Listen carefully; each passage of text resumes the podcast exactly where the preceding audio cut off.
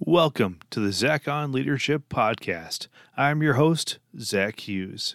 Today's episode is entitled A Time for Optimism Lead Without Cynicism in 2023. Quote We live in a cynical world, a cynical world, and we work in a business of tough competitors. End quote. Jerry Maguire.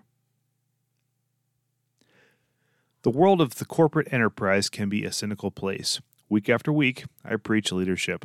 I do it for all of you, but I also do it for myself. By writing, I remind myself of the truth. Why do you and I need these constant reminders? Our world is cynical, and frankly, sometimes so are we. Cynicism is distrust and bitter complacency. Cynicism sneers at hope and laughs at optimism. Why are we so cynical? It's easier. It's a coping mechanism. It's a way of explaining reality that is personally safe because we mask our true feelings. It's a way of eliminating hope so we cannot be disappointed. Sure, it's safe, but it's also cold and lonely.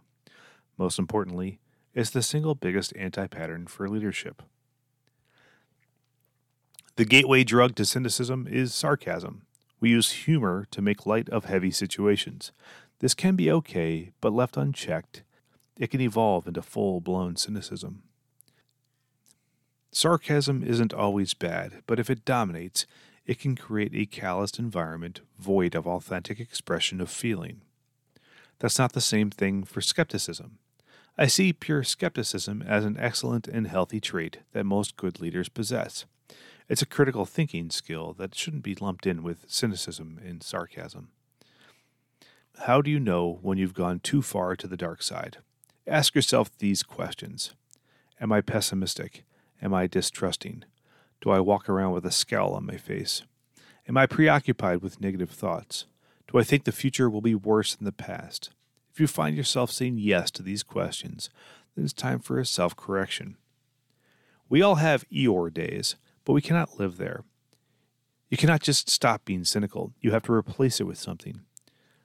As I discussed in detail in my article on self awareness, which you can find a link to in the show notes, the ability to manipulate your own emotions and attitudes is an attribute of high emotional intelligence, or EQ.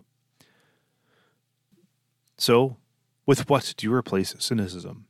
Hope, gratitude, appreciation, respect, patience, optimism, vulnerability, passion, and trust.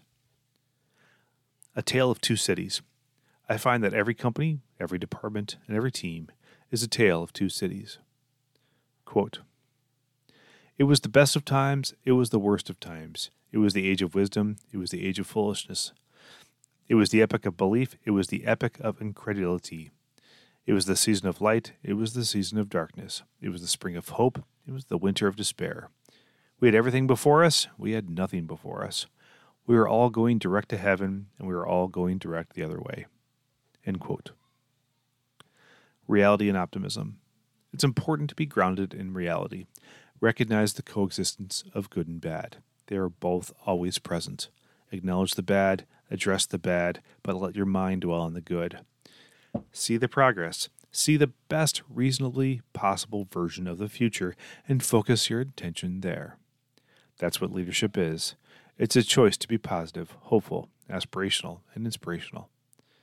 It's a new year. Let 2023 be the year where your leadership and my leadership rise above the cynicism. The world will continue to make that task difficult, but we can rise above.